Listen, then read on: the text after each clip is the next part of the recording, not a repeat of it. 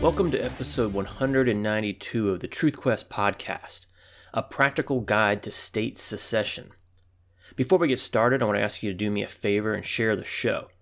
If you're on social media and topics such as the petrodollar, the Great Reset, the John Durham investigation, principles in politics, or Ukraine comes up, please share the topic specific Truth Quest episode with your debate partner. Episodes are available on a host of platforms including iTunes, Google Play Music, Stitcher, Spotify, Amazon Music, Podbean, BitChute, Brighteon, Rumble, and Instagram, where I post a short highlight of each show at instagram.com forward slash truthquest podcast. Whatever platform you may be listening to this on, please take a moment to give it a five star rating, hit the like button, or leave a positive review. Another way you can help grow the show is to throw a small donation my way at the TruthQuest podcast patronage page. All donations will be used to drive awareness of the podcast through online advertising. See this episode's show notes page at truthquest.podbean.com for details. And finally, please join the conversation on Facebook at facebook.com forward slash truthquest podcast. Consider this episode an open thread. Get the conversation started about state secession. I've suggested in other episodes that it is my belief that the only thing that can save America from itself as we continue to drive down the post constitutional path towards bankruptcy, cultural rot, and societal suicide known as socialism and communism is for states to secede from the Union. It is the only alternative that even comes close to potentially solving the problem cut ties with the mothership, and form their own country or territory, just like we did from Britain back in the 18th century, just like Britain did with the European Union recently with Brexit. Just like the first nine states that ratified the Constitution seceded from the Union that they had created just 10 years earlier with the Articles of Confederation.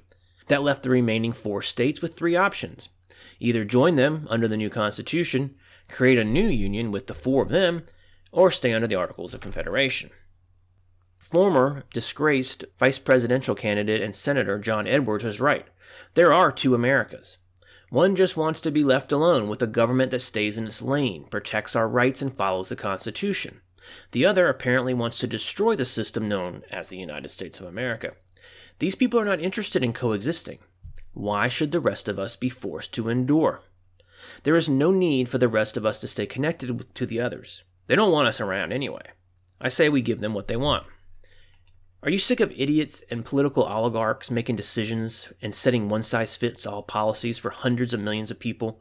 People like AOC, Bernie, the Bush family, Obama, McConnell, Paul Ryan, John Boehner, Romney, Kerry, Pocahontas, Elizabeth Warren, corruptocrats like Barney Frank, Chris Dodd, Pelosi, and Biden.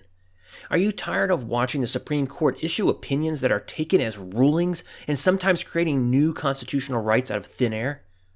Think about it.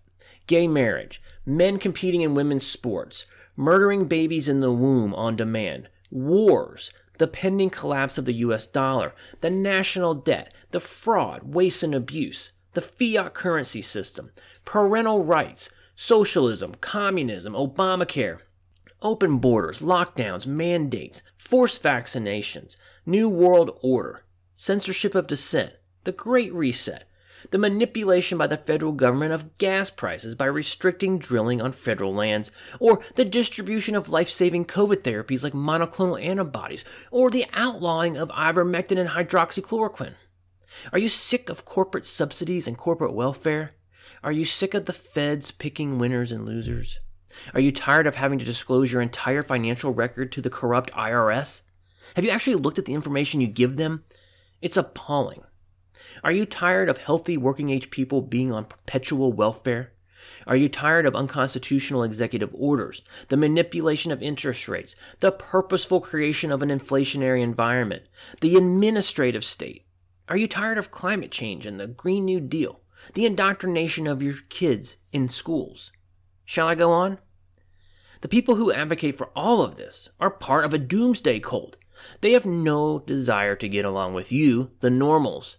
They want to impose their will, their agenda on you, and they will silence you if you dissent. Tell me why the normals must remain married to people who push and force their policies down our throats. It doesn't matter if you agree with any of those things I just rattled off, it's the forcing that needs to be opposed. That's the problem. This is an abusive relationship by a domineering spouse, the federal government. We have irreconcilable differences, and therefore a divorce is required. The amount of power in DC is beyond anything anyone in human history could ever imagine. Now, I understand that there's been dictators that probably wielded more absolute power, but hopefully you get my point. Power is a drug, and Washington, D.C. is a crack house. I make that point because there's nothing we can do to change D.C. Look no further than the extent the Democrats went to defeat Trump. They lied, they sued, they impugned, they impeached, they committed voter fraud, they employed big tech censorship, falsely imprisoned January 6 protesters. And what did the National Republicans do? Not a damn thing. They are a uniparty.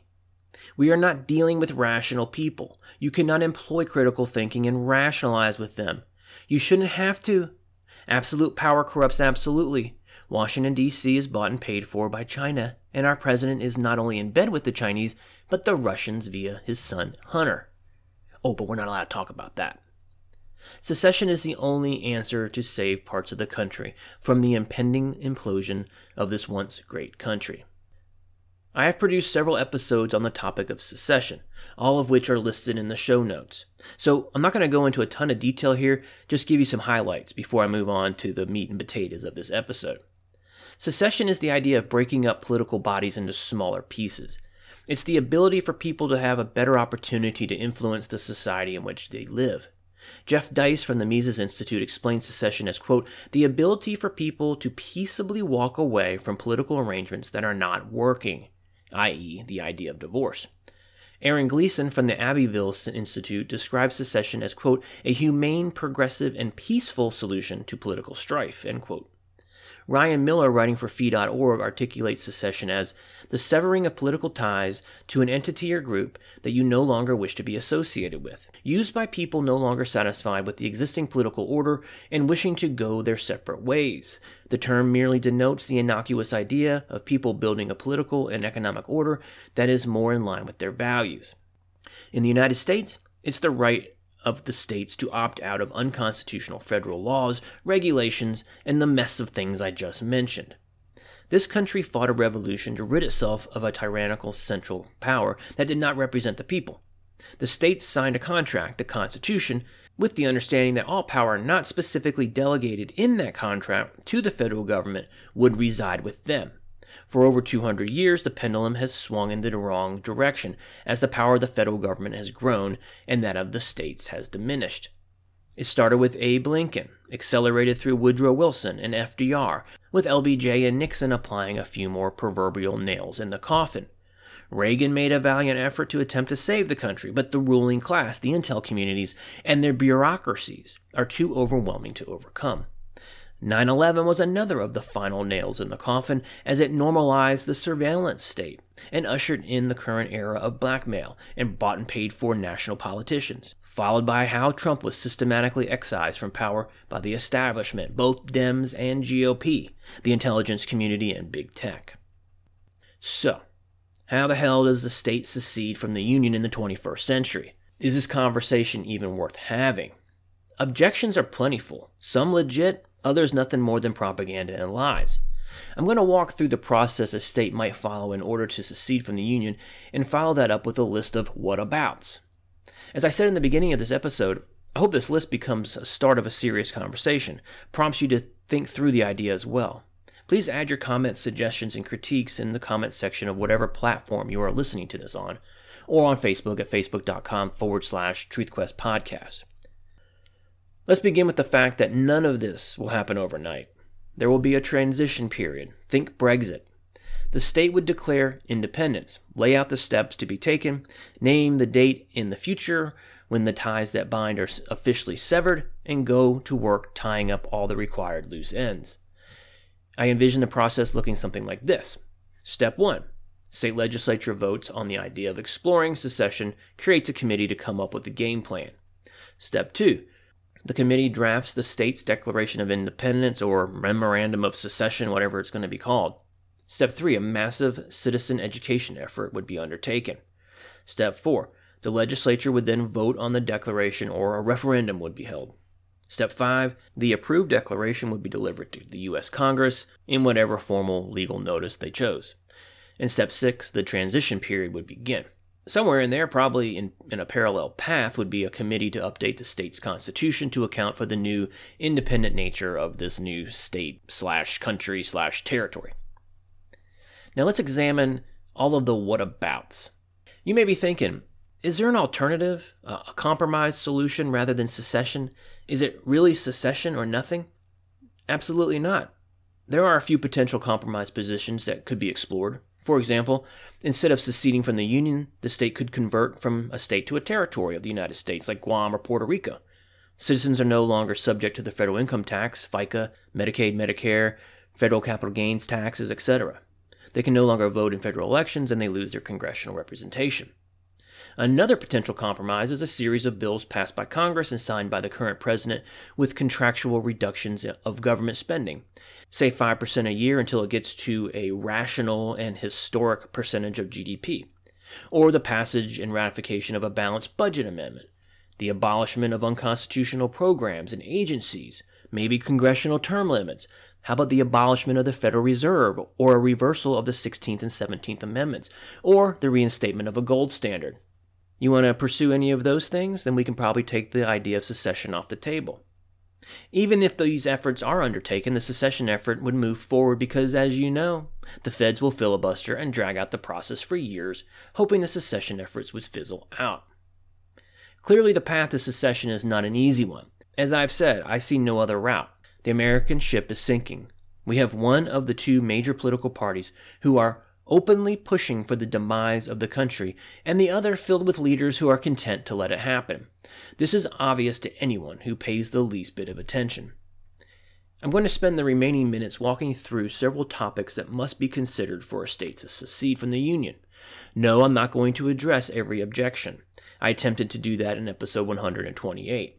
The fact of the matter is, there are dozens of reasons why secession is a bad idea or why it will not happen, Quite frankly, I'm not interested in the naysayers. I'm interested in action. I'm interested in trying to save parts of the country. And I'm going to say it one more time. Why should we be forced to remain in this bad marriage with an abusive spouse? Let's dive into the whatabouts. What about people within the state who don't want to leave the Union? Obviously, 100% of the population of the seceding state will not be on board the secession train. Can they be forced to give up their United States citizenship? Can they call on the feds to save them from the out of control state looking to create its own nation? Those are all great questions. The obvious answer is for them to move. Life ain't always fair. Maybe the seceding state can provide some financial assistance to help, or maybe some kind of dual citizen arrangement can be worked out, or some kind of permanent green card. They can stay in the new territory or country, but still be subject to the United States taxes, laws, and regulations. What about money? The newly formed country or territory will need its own currency. It would have to be a sound money platform, backed by gold and silver. To accomplish this, the state would spend a transition period trading its US dollars for gold and or silver and starting to store it in a secure state depository, as prescribed by the US Constitution. By the way, this provision would be in the new state or territory's constitution. What about the national debt? The seceding state could negotiate a buyout with the United States government for their portion of the debt. My recommendation would be to base it on the debt prior to 2008, when the Federal Reserve started its perpetual quantitative easing zero interest rate scheme. The newly formed state could make annual payments to the Treasury, or the state slash territory could flip off Washington and say it's your problem. What about taxes? Well, first, the citizens of the seceding state would no longer pay any federal taxes. No income tax, no Social Security, Medicaid, no gas tax. That money would no longer flow to D.C. The state may choose to maintain the tax throughout the transition period and use the funds to buy gold and silver to back their new currency. There will be plenty of expenses incurred during the transition whereby these dollars can be reallocated, but it should only be temporary. At some point, the state would stop collecting some of these taxes. Regarding Social Security, the feds would, in theory, still be obligated to pay current retirees. They contributed to the system and should be compensated. Obviously, DC would play hardball and try to deny these benefits. Negotiations would likely get nasty. As far as non retirees, the state could negotiate a one time payout for them with the funds deposited directly in a personal savings account or IRA. If the feds refuse to pay residents of the newly seceded state, then those residents can move out during the transition period, or the state can raise the funds to pay these folks. I would tie these negotiations to those about the national debt. Maybe it's just a quick cutting of the cord exercise. No national debt payments, no Social Security. When it comes to Medicare and Medicaid recipients, there are plenty of private insurance companies out there who can compete for the business and provide supplemental coverage of the health care. The state will likely have to finance some of this to fill the gap. The state could also institute and advocate for guaranteed renewable health insurance policies that stay with people throughout their life, just like life insurance. As long as you make the premium payments, you're good to go. What about state revenue from the feds? Did you know that on average, states receive 30% of their revenue through various forms of federal funding? What will the seceding state do without those funds? I can already hear the cries no more money for education, welfare, infrastructure, or first responders. I look at it a little bit differently. The state's no longer being bullied or susceptible to extortion, coercion, and blackmail that the federal government relentlessly employs against them as they hang those federal dollars over their heads. But seriously, who cares? The citizens of the new country will no longer be sending somewhere of upwards of 13 to 15% of their income to DC for Social Security and Medicare, Medicaid, and federal income taxes. They will no longer be paying the federal gas tax. They will be flush with cash, some of which may be subjected to higher state taxes, but at least there will be transparency in the taxing and spending. What about immigration and citizenship? Residents of the newly created country or territory will no longer be United States citizens. The federal government already makes it damn near impossible to renounce your current U.S. citizenship. Imagine what they would try to do to seceding citizens. Last time it was tried, Lincoln invaded South Carolina. Border crossings will need to be negotiated. I would envision very little changes to the way things are today with interstate highways and freedom of movement. The biggest difference would be if a President Biden wants to welcome illegal or legal immigrants to the United States and grant them citizenship and all kinds of welfare goodies, so be it. But that shit ain't going on in the new country or territory. And when the rest of the United States collapses and people flee to the recently seceded state, they can, of course, close their borders and begin deportations as needed, just like any other sovereign country. But the ace in the hole will be all the work done, all the seeds planted with other state legislatures about how to secede from the United States. So when the inevitable collapse comes, the responsible state legislatures will already have a blueprint. What about foreign policy? Well, it would be handled no differently than any other sovereign nation. The new country would have to negotiate treaties with bordering states for trade, immigration, and a whole host of other things. They will also have to negotiate treaties with other nations. What about infrastructure? Look, folks, Infrastructure spending is yet another unconstitutional expenditure by the feds. It ain't in the Constitution.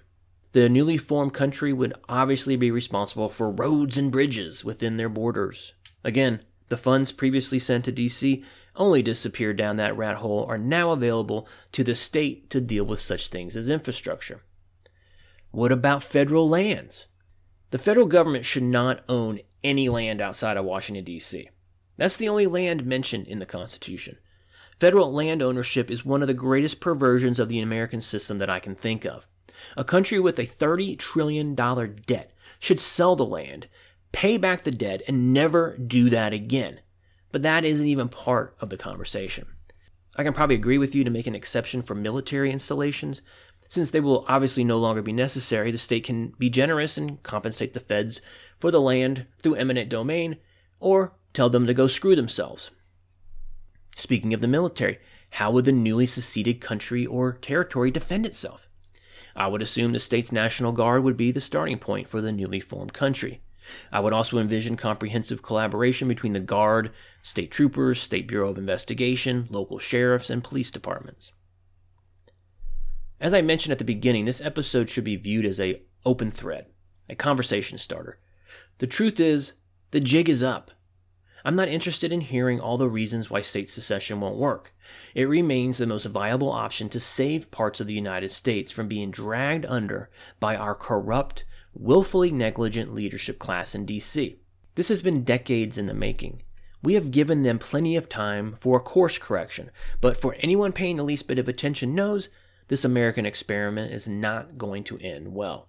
The sane among us must be proactive and secure the divorce from our abusive spouse, the federal government, which was created by the states, given limited powers that over the last 250 years has essentially become unlimited. The contract that the states signed when they joined the Union, the Constitution, has been breached in a thousand ways. How much longer are we supposed to continue in this abusive relationship? I say no longer. I hope this episode serves as a guide or blueprint to enterprising state legislators around the country willing to take the next step and get this conversation started in a serious and material manner. Please join the conversation on Facebook at facebook.com forward slash TruthQuest podcast.